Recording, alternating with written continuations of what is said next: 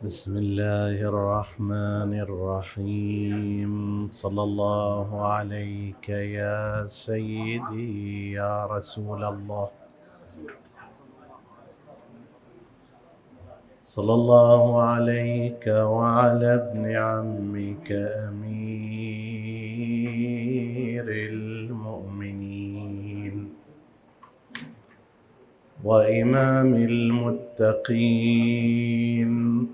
وعلى ابنتك الصديقة فاطمة الزهراء سيدتي نساء العالمين.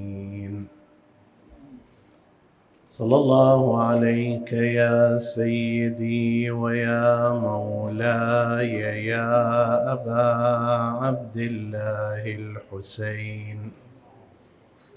ما خاب من تمسك بكم وأمن من لجأ إليكم. يا ليتنا كنا معكم فنفوز فوزا عظيما. إن قيل حواء قلت فاطم فخرها أو قيل مريم قلت فاطم أفضل أفهل لحواء والد كمحمد أم هل لمريم مثل فاطم أشبل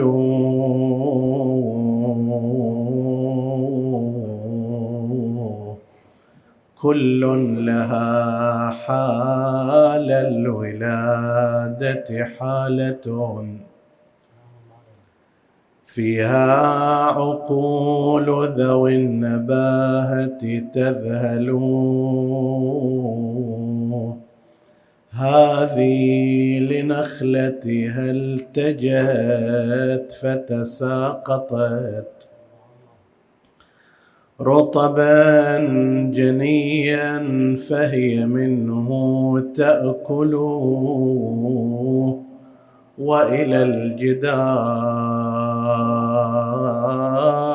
وصفحة الباب التجت وإلى الجدار وصفحة الباب التجت بنت النبي. فأسقطت ما تحملون. سقطت وأسقطت الجنين وفاطمة. سقط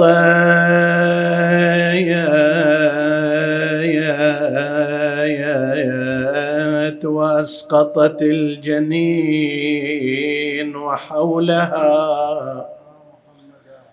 من كل ذي حسب لئيم جحفل هذا يعنفها يا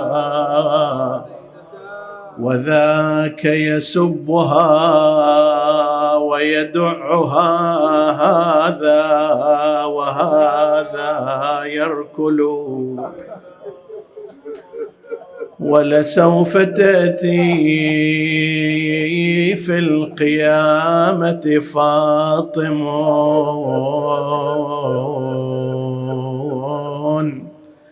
تشكو إلى رب السماء وتعول رباه ميراثي وبعلي حقه غصبوا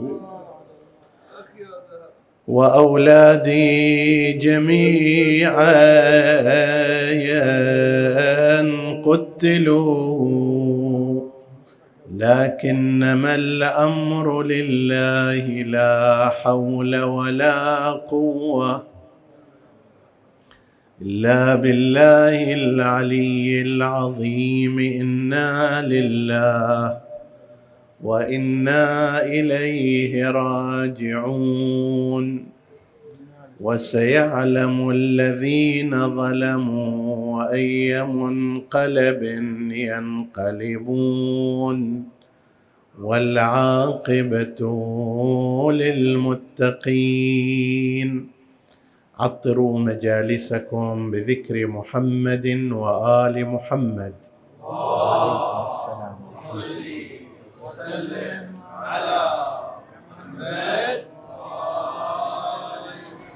اللهم صل على محمد صل وسلم على محمد صل على محمد صل وسلم على محمد. جاء في الرواية عن رسول الله صلى الله عليه وآله مخاطبا فاطمة. إن الله ليرضى لرضاك ويغضب لغضبك. صدق سيدنا ومولانا رسول الله صلى الله عليه وآله في أيام شهادة الصديقة الطاهرة فاطمة الزهراء صلوات الله وسلامه عليها نعزي رسول الله صلى الله عليه وآله والعترة الهادية ثم مراجع الدين وعامة المؤمنين بهذه المصيبة الأليمة. ونسأل الله الذي أكرمنا بولايتها أن يرزقنا شفاعتها في الآخرة. إنه على كل شيء قدير. هذا الحديث وحديث آخر مفاده من آذاها فقد آذاني ومن أغضبها فقد أغضبني. من الأحاديث التي تبين مرتبة عالية للصديقة الطاهرة فاطمة الزهراء سلام الله عليها. ولا سيما بالنسبة إلى الحديث الأول الذي ورد مرويا عن علي أمير المؤمنين عليه السلام عن رسول الله أنه خاطب فاطمة بهذا الخطاب. إن الله ليرضى لرضاك ويغضب لغضبك. من حيث التركيب اللفظي لهذا الحديث بالرغم من أن ألفاظه قليلة إلا أنه بالنظر إلى تركيب الألفاظ فيه نجد فيه تأكيدات كثيرة. من ذلك استعمال النبي لكلمة إن. ومن ذلك أيضا استعماله للام قبل الفعل المضارع ليرضى لرضاك. ومنه أيضا استعمال نفس الفعل المضارع. إن في اللغة العربية يعدونها من أدوات التأكيد. أنت تقول مثلا أنا قادم يختلف عما إذا قلت إني قادم. لذلك ترى في القرآن الكريم الكثير من صفات التأكيد من صفات الله عز وجل مسبوقة بإن المؤكده إن الله على كل شيء قدير. إن الله بكل شيء عليم. وهكذا. مع أنه من حيث أصل الإخبار يصير أن واحد يقول الله على كل شيء قدير. الله بكل شيء عليم. الله رؤوف رحيم. والجملة كاملة. مبتدأ وخبر. لكن عندما يؤتى بهذه الأداة إن عند العرب تفيد التأكيد والتحقيق. فالنبي صلى الله عليه وآله كان بإمكانه أن يقول الله يرضى لرضا فاطمة لكنه استعمل هذه الأداة المؤكدة. إن الله. ثانيا جاء بزيادة اللام وهي أيضا عندهم. ليرضى اللام هذه. لام التأكيد والتوثيق مع أنه بالإمكان. ويكتمل المعنى أن يقول الله يرضى لرضا فاطمة. لكنه جاء بحرف اللام وأيضا جاء بصيغة المضارع في الفعل. يقولون صيغة المضارع تدل على الاستمرار. يرضى مو يعني مرة ولا مرتين ولا عشر وإنما حالة استمرار وديمومة. فهذا من حيث التركيب اللفظي أضف إلى ذلك الجملة الأخرى ويغضب لغضبك. في الطرفين طرف الرضا وطرف الغضب. الله سبحانه وتعالى ربط رضاه برضاها وغضبه بغضبها. هذه المرتبة أول ما تثبت تثبت العصمه فإن الله سبحانه فإنما يحرك الناس في كثير من الأمور هو الرضا والسخط والقبول والغضب. في الحديث عندنا إنما يجمع الناس الرضا والسخط. أنت الان تأتي إلى هذا المكان المبارك إلى مجلس فاطمة عليه السلام. تجتمع مع هؤلاء الناس. لماذا الذي يجمعكم هو الرضا بذكر الصديقة الطاهرة عليها السلام؟ بعيد أن يأتي شخص إلى هذا المكان وهو ساخط على ذكر الصديقة. وناس آخرون يذهبون مثلا إلى أماكن أخرى غير صالحة يجمعهم ماذا؟ الرضا بذلك العمل وبذلك المكان. إذا ارتبط رضا الإنسان برضا الله يرضى بما رضيه الله. هذه مرتبة من المراتب العالية. إذا ارتبط سخط الإنسان بسخط الله هذه مرتبة من المراتب الإيمانية. الله سبحانه وتعالى رضي لك مثلا الإبتلاء أنت ترضى بذلك. ترضى بما رضيه الله لك. ما في مانع هذا؟ وهي مرتبة من الإيمان رضا بقضاء الله رضا بما رضي الله لك. رضا بقضائك كما ورد عن الإمام الحسين عليه السلام. هذه مرتبة لكن المرتبة اللي يتحدث عنها هذا الحديث مرتبة أعلى بكثير وهي أن يكون رضا عبد عليه يكون رضا الله. وأن يكون رضا الله مربوطا برضا عبد من العبيد. هذا أمر جدا كبير.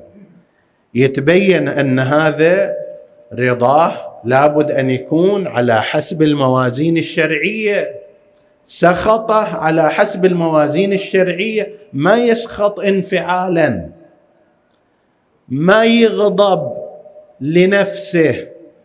وإنما يغضب بنحو يغضب الله سبحانه وتعالى ويجعل غضبه أي الله تابعا لغضب هذا العبد ورضاه تابعا لرضا هذا العبد. هذه مرتبة فوق مرتبة العصمة.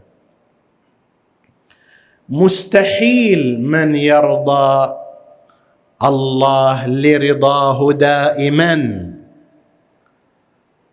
هاي دائما راح نشير إلها فيما بعد. ويسخط لسخطه دائما. مستحيل أن يكون هذا العبد الذي ربط الله رضاه برضا عبده هذا مستحيل أن لا يكون معصوما. لو حاب انسانا لو ارتاح من شخص فحكم له بغير الحق. معنى ذلك أن الله يرضى بغير الحق لا يمكن. هذا الحديث من أكبر الأحاديث وأهم الأحاديث في مناقب الزهراء عليه السلام. ولأجل ذلك فإن المتعصبين من مدرسة الخلفاء انزعجوا من هذا الحديث انزعاجا كبيرا. ما ممكن هذا الحديث. حسب ما قال صاحب كتاب منهاج السنة قال هذا كذب. هذا كذب. العالم قد يقول مثلا هذا ضعيف في سنده هذا إذا كان عالم معقول. أما هالشكل بالجزم يقول كذب معنى ذلك أن هذا خاضع لأهوائه. منهجه مو منهج علمي. إيش مدري كذب؟ هل كنت مع رسول الله وسألته أنه يا رسول الله هل قلت هذا الكلام؟ فقال لك لا لم أقله. ما كنت الشكل أقصى ما تستطيع أن تقول أنه مثلا بعض الرجال الذين رووا هذا الحديث مطعون فيهم. هذا أقصى ما تستطيع وهذا تقدر تقول عنه هذا حديث ضعيف السند. أما بهذا الجزم تقول هذا كذب هذا يتبين أن الإنسان خاضع لعواطفه مو لمنهج علمي وأنه بعيد عن المنهج العلمي. فقال هذا كذب. وهذا لم يذكر في كتب الحديث المعروفة. وليس له إسناد لا حسن ولا صحيح مرة واحدة. طيب. ومثله أيضا قال صاحب كتاب سير أعلام النبلاء الذهبي نفس المنهج أيضا أن هذا الحديث حديث غير صحيح. هم يعلمون ماذا يعني هذا الحديث. لأن فاطمة أدنى ذلك. أن فاطمة إذا غضبت على أحد فمعنى ذلك أن الله شنو؟ غاضب عليه.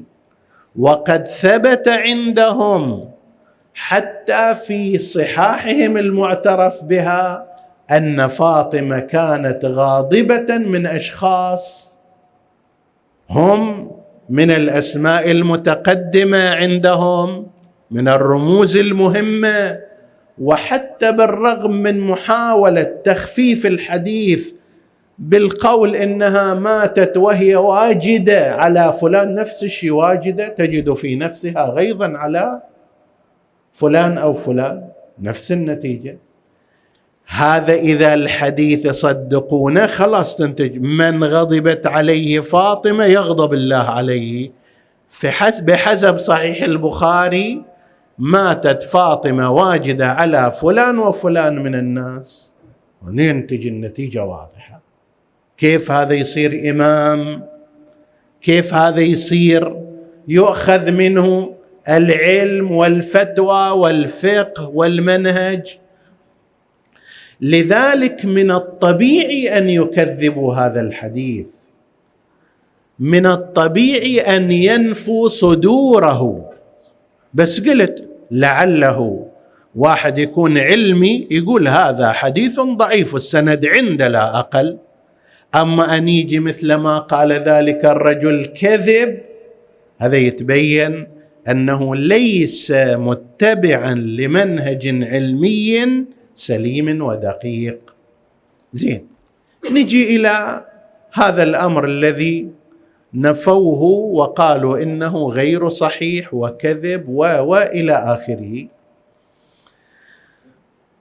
هذا الكلام مو جديد لأن مثل صاحب منهاج السنة متوفى سنة 728 هجرية أو الذهبي متوفى بعده بقليل.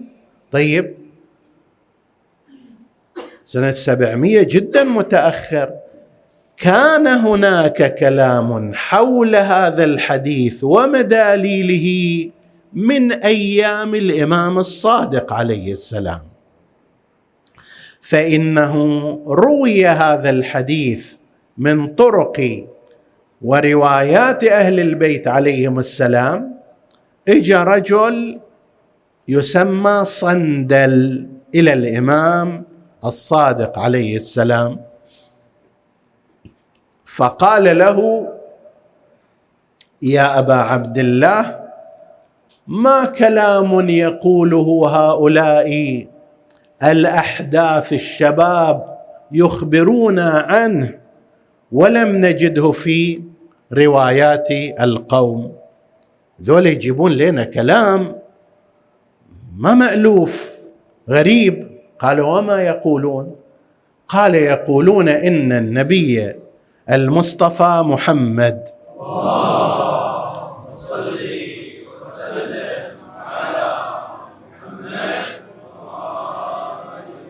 قال لفاطمة إن الله ليرضى لرضاك ويغضب لغضبك. كيف هذا الكلام؟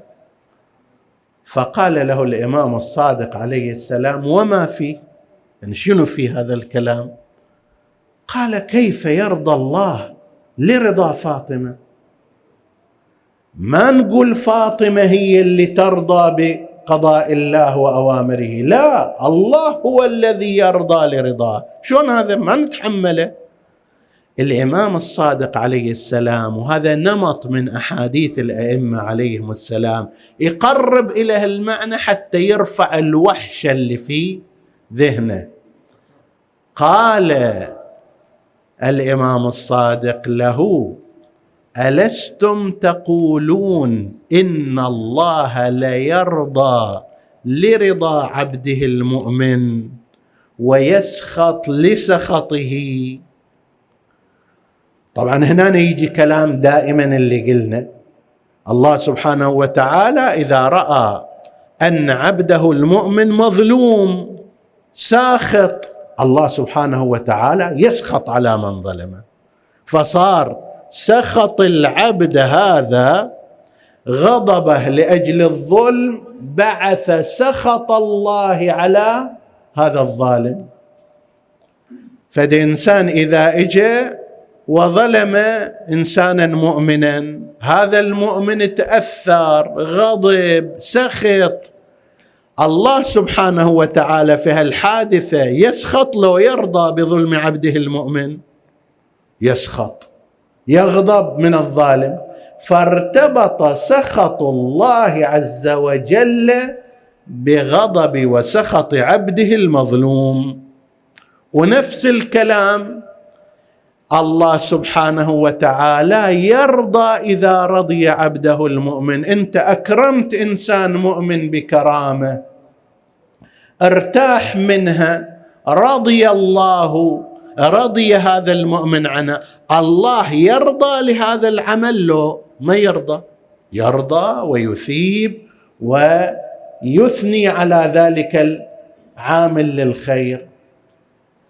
فاذا يرضى الله لرضا عبده المؤمن ويسخط لسخط عبده المؤمن بس مو دائما. ليش؟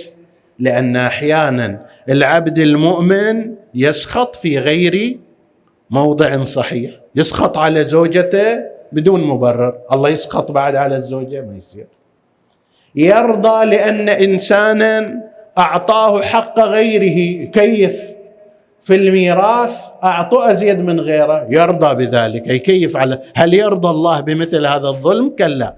ففي بعض الأحيان يرضى الله لرضا عبده المؤمن إذا كان رضاه في حق ويسخط لسخطه إذا كان سخطه على باطل ارتبط رضا الله برضا هذا العبد المؤمن.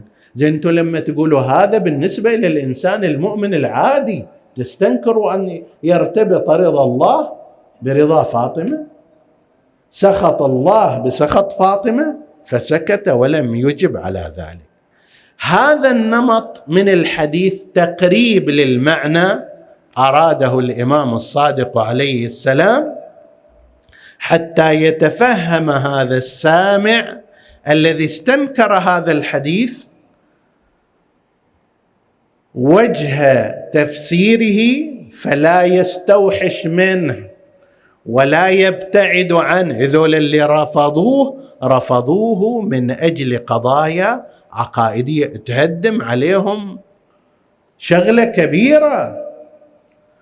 أما سالفة أنه كذب وإسناده غير صحيح ولم يعرف في كتب الأصحاب لا إحنا ما نجيبه من عندنا. نقول راجع كتاب المستدرك على الصحيحين للحاكم أبي عبد الله النيشابوري. هذا كتاب المستدرك على الصحيحين مهم جدا في هذه الجهة أنه اعتمد نفس الأسانيد والطرق التي اعتمدها البخاري ومسلم. هذا اجى وشاف أن البخاري ومسلم عندهم أسانيد في رأيهم صحيحة. فلان عن فلان عن فلان عن فلان. هذه عندهم صحيحة وما فيها كلام. زين قال هذه الأسانيد هناك روايات كثيرة ولا ولا سيما في فضائل أهل البيت عليهم السلام. نحن نقول لا سيما في فضائل أهل البيت. هذه نفس الطرق موجودة ولكن المضمون مالها في الثناء على أهل البيت وفي بيان إمامتهم وفي بيان مقاماتهم. إيش معنى أنت ما جبته في صحيحك؟ فكان يكتب وراء كل حديث هذا صحيح على شرط الشيخين. يعني هم بناء على أسانيد البخاري وبناء على أسانيد مسلم هذا صحيح. أحيانا يقول لا هذا صحيح الإسناد على شرط البخاري أو على شرط مسلم فجاء بكتاب ضخم من أربعة مجلدات فيه من الأحاديث الكثير التي تعتبر صحيحة بمقاييس البخاري ومسلم من ضمنها هذا. وقال هذا حديث صحيح الإسناد على شرطهما ولم يخرجاه. لم يخرجاه يعني ما كتبوه في كتابيهما. فعلا عقال هذول إذا يكتب هنا قاعد يخرب شغله. يقول مثلا يرضى لرضاها ويسخط لسخطها. ماذا يصنع في نفس البخاري أخرج في كتابه؟ أنها ماتت غاضبه أو واجده على فلان. في سائر الكتب عندما دخل عليها القوم قررتهما اولا بأن بأنهما سمعا إن رسول الله قال إن الله يرضى لرضا فاطمة ويسخط لسخطها فلما قال بلى قالت فأشهد الله أنكما أغضبتماني وأسخطتماني ولست راضية عنكما إلى يوم القيامة. هذه في مصادرنا. وفي بعض المصادر الأخرى من مصادر مدرسة الخلفاء بهالتفصيل في مثل البخاري لا. قال إن فاطمة ماتت وهي واجدة على فلان. زين. فإذا واحد يقول هذا حديث صحيح ويقبله وفي نفس الوقت من ذاك الصوب موجود هذا الكلام اذا يهدم أعمدة مبنية وكانوا حريصين عليها. فسالفة أنه هذا حديث كذب يتبين أنه ليس كذلك. لم يعرف في الكتب المعروفة هذا كتاب النشابوري. النشابوري قبل صاحب كتاب منهاج السنة والذهبي بعدة قرون وكتابه موجود ومتداول بينهم. حتى لا يقال مثلا هذا قبل وذاك بعد لا هو قبلهم. لو بس مد ايده إلى المكتبة وتصفح في فضائل فاطمة في المستدرك يجد هذا الحديث موجود وتصريحه بأنه شنو؟ هذا صحيح الإسناد.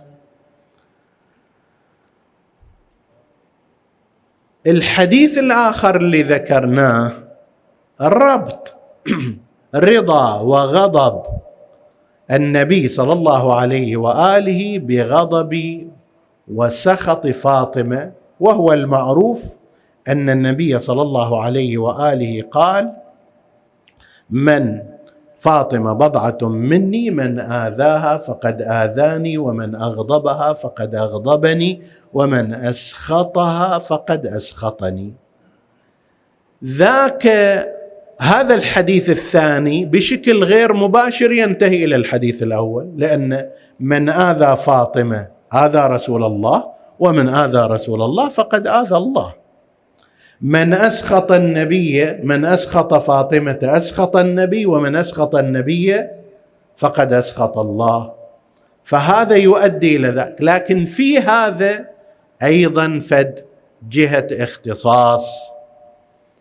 هذا الحديث ما قالوا أنه كذب أو كذا أو لم يروه أحد لأن حديث مشهور ومتداول. طبعا هذا أيضا نفس الكلام. سوف يضربهم في المقتل. من أغضب فاطمة فقد أغضب رسول الله. زين في كتبهم فلان وفلان أغضب فاطمة. نفس الكلام. فماذا صنعوا هنا؟ هنا جاءوا بطريقة أخرى وهي أنه تم افتعال مناسبة لهذا الحديث بشكل بعيد جدا عن جو الحديث وما ينبغي. شنو؟ قالوا هذا الحديث صحيح ولكن من اللي أغضب فاطمة؟ من اللي أسخطها؟ هو علي بن أبي طالب. كيف؟ قالوا ها في راوي اسمه المسور ابن مخرمة. اسمه هم شوية غلق. المسور ابن مخرمة. طيب هذا يقول الحديث هكذا ينقلونه إن عليا خطب ابنة أبي جهل. على فاطمة شنو طمعنا فيها مثلا؟ الخبر عند صانع الخبر. فغضبت فاطمة فجاءت إلى المسجد حتى تشتكي على علي بن أبي طالب وقالت له يا رسول الله إن الناس يقولون أنك لا تغضب لبناتك. ما عندك مروءة ولا شيمة حتى تستثير. واحد يجي يخطب على بنتك غير لازم تقوم إلى وتسطر إلى مثلا. ليش ما تغضب إلى بناتك؟ الراوي هذا يقول فسمعت رسول الله وأنا يومئذ محتلم. زين هذه هم من يقولون لا حافظة لكذوب. يقولون هذا المسور ثابت أن ولادته كانت سنة اثنين أو ثلاثة للهجرة. زين النبي صلى الله عليه وآله توفي في السنة العاشرة للهجرة. متى الحق هذا يحتلم؟ أبو سبع سنين. هذا إذا فرضنا أن النبي خطب هذه الخطبة في آخر سنة من عمره. أما إذا قلنا مثلا لا خطب هالخطبة كما يزعم؟ وفي السنة السادسة للهجرة لو السابعة للهجرة وهذا مولود في السنة الثانية أو الثالثة للهجرة يعني عمره أربع سنوات عمره خمس سنوات متى الحق يحتلم؟ هذا يقول وأنا يومئذ محتلم فسمعت رسول الله يقول إن فاطمة مني وأنا أتخوف أن تفتتن في دينها. ثم ذكر صهرا له من بني عبد شمس فأثنى في مصاهرته إياه. قالوا إن الخليفة الثالث اللي ينتمي إلى عبد شمس تزوج ابنتين لرسول الله. فأثنى عليه هذا خوش هذا خوش صهر. أما هذا اللي جاي يخطب على بنتي لا. فأثنى في مصاهرته إياه وإني لست أحرم حلالا ولا أحل حراما ولكن لا تجتمع بنت رسول الله وبنت عدو الله أبدا. وهذا ذكره البخاري في كتاب الطلاق. وأنه النبي طبعا إلى تتم هذا الحديث عندهم وأن عليا إن شاء أن يتزوج فليطلق ابنتي. زين؟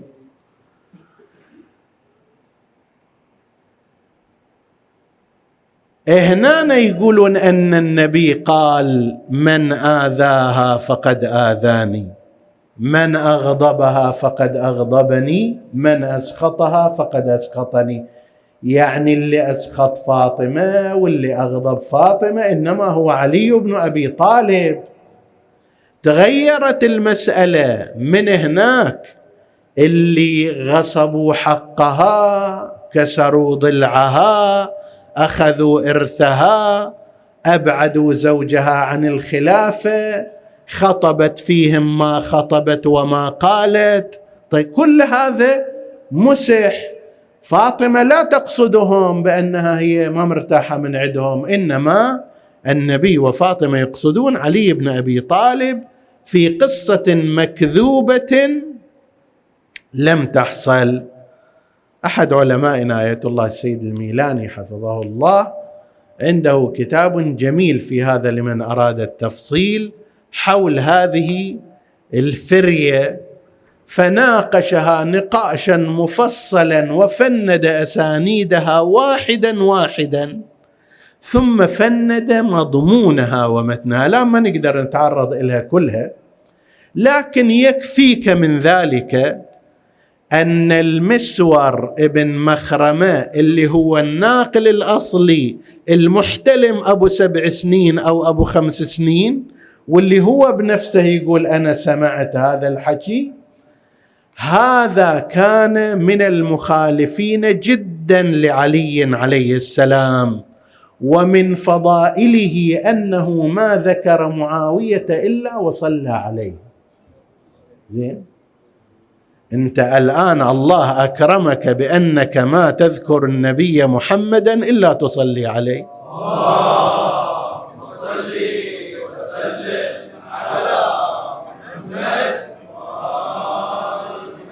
ذاك عنده ما ذكر. معاوية إلا وصلى عليه في ذكره.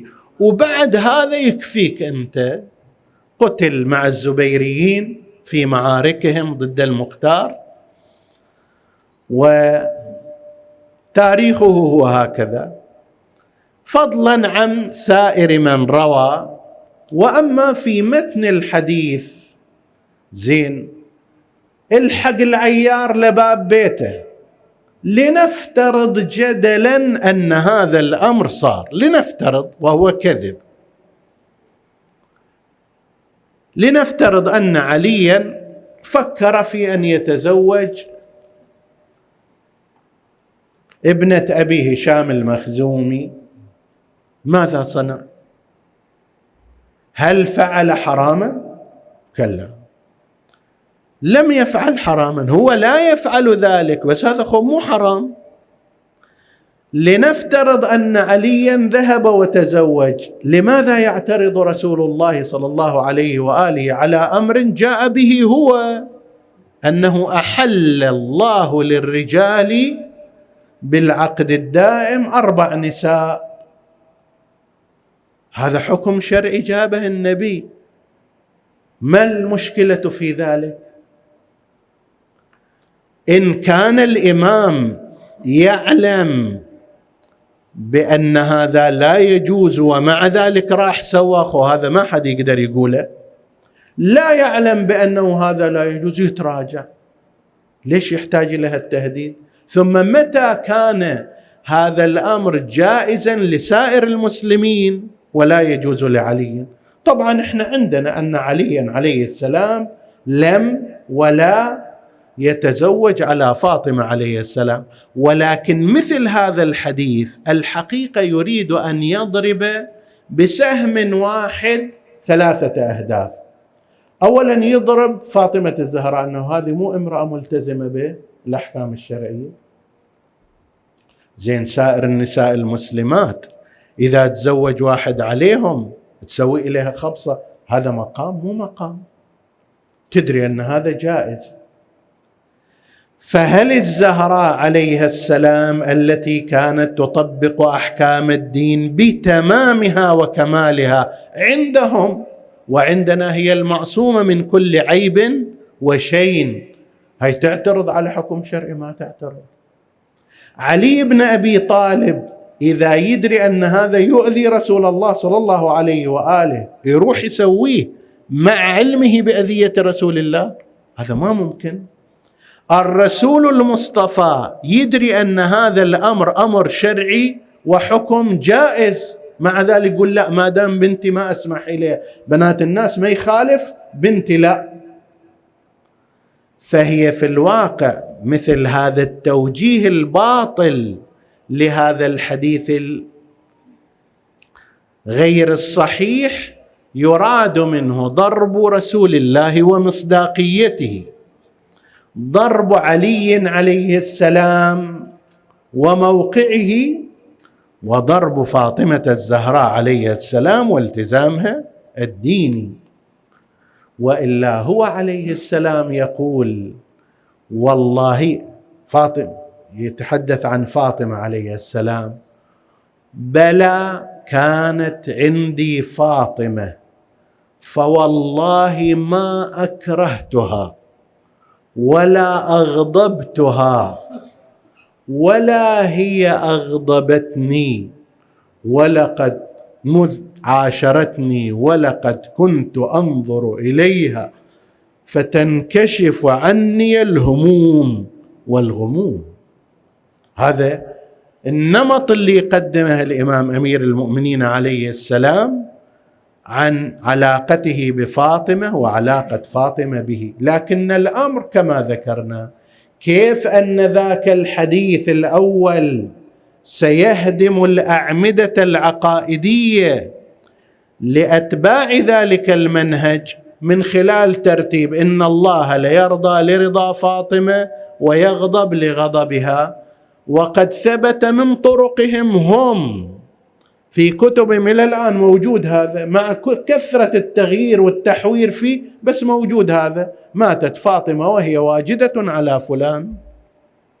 واجدة في اللغة العربية يعني عندها غيظ في قلبها وغضب في نفسها. على ذلك الطرف.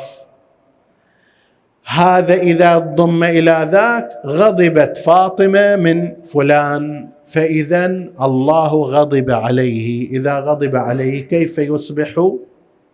ما أصبح وهكذا.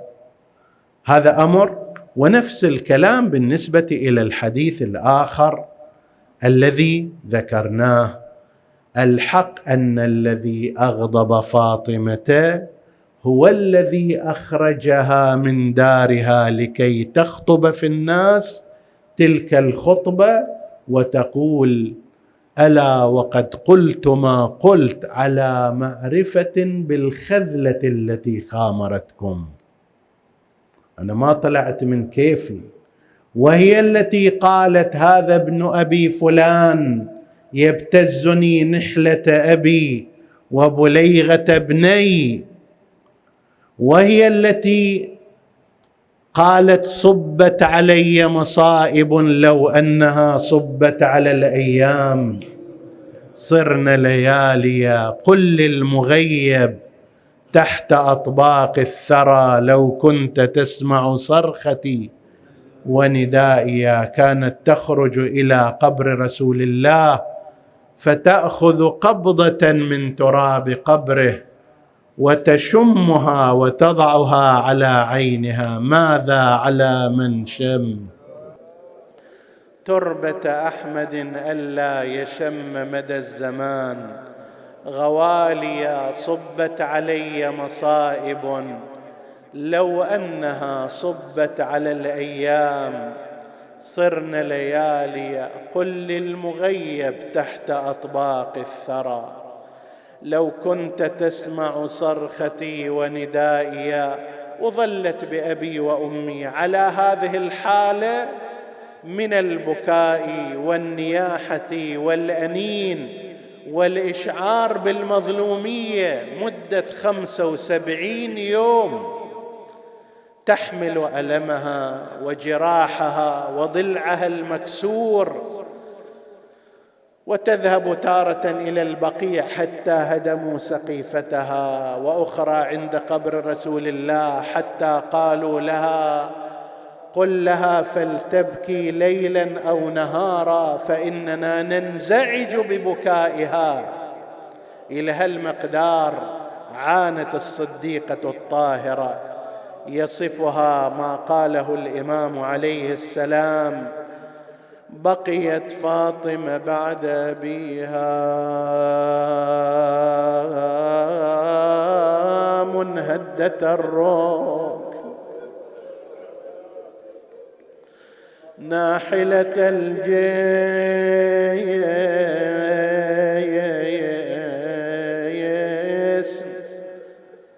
معصبة الراس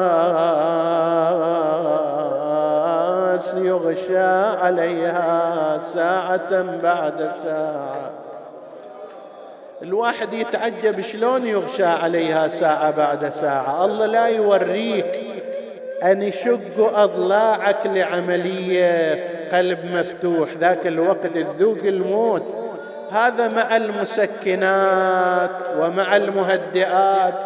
وهذا الضلع مكسور ردا ردوا ضلعها لا تسلني كيف ردوا ضلعها. واسأل المسمار عنها والجدار.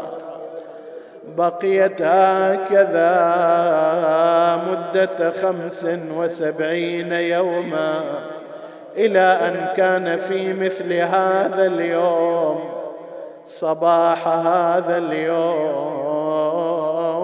أرسلت حسنا وحسينا خارج المنزل. ليش سيدتي لعلها لم تشأ أن يراها ولداها وهي تحتضر في آخر حياتها؟ أخرجتهما خارج المنزل وقالت لأسماء يا أسماء أنا أدخل داخل الدار وأقرأ القرآن. فإذا سمعت قراءتي بالقرآن وإلا كلميني. فإن أجبتك وإلا فاعلمي أني لحقت بأبي رسول الله.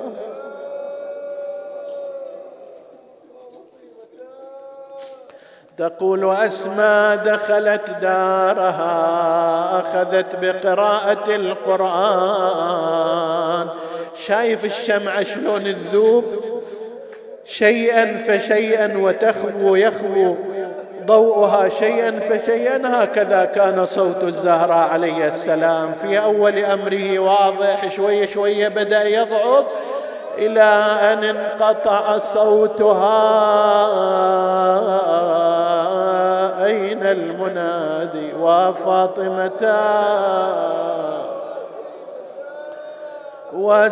وسيدتاه عندها نادت اسماء يا فاطمة لم تجبها يا بنت نبي الله لم تكلمها يا بنت خير خلق الله لم تجبها دخلت عليها الدار وإذا بها ممددة.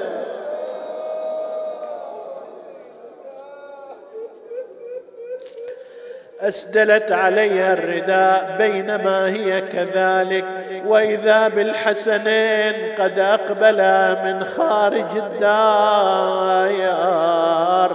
يا اسماء كيف حال أمنا فاطمة؟ قالت لهما يا ابني رسول الله هلما كلا طعامكما؟ نظر أحدهما إلى الآخر يا اسماء ومتى رأيتينا ناكل من غير أمنا فاطمة؟ احس قلباهما بالشر دخلا إلى داخل الدار جلس الحسن عند رأسها والحسين عند رجليها. وهما يناديان أما كلمينا يا بعض أرباب الخبر يقول كان الحسين يقبل قدمها ويقول ويقول أنا عزيزك الحسين. ما في مرة يعني ناديتك وما رديتي علي. أنا عزيزك الحسين كلميني قبل خروج روحي من بدني. لما لم يسمعوا جوابا على الزهراء يوم طبوا عاينوها ممددة نايمة نومة الموتى وساد. بالمصلى وح قلبي ومسدل عليه خروا عليه ومدامعهم تهب مثل المطر. بنت من أم من حليلة من. ويل من سن ظلمها وأذاها. ولأي الأمور تدفن ليلا بضعة المصطفى ويعفى ثراها. نسألك اللهم وندعوك باسمك العظيم الأعظم. الأعز الأجل الأكرم يا الله اغفر لنا ذنوبنا. كفر عنا سيئاتنا آمنا في أوطاننا. لا تسلط علينا من لا يخافك ولا يرحمنا. ولا تفرق بيننا وبين محمد وآله طرفة عين. احفظ اللهم إخواني السامعين فردا فردا واقض حوائجهم. اشف اللهم مرضاهم لا سيما المرضى المنظورين ومن أوصانا بالدعاء. وتقبل اللهم عمل المؤسسين بأحسن القبول إلى أرواح موتاهم وموت السامعين. نهدي ثواب الفاتحة تسبقها الصلوات.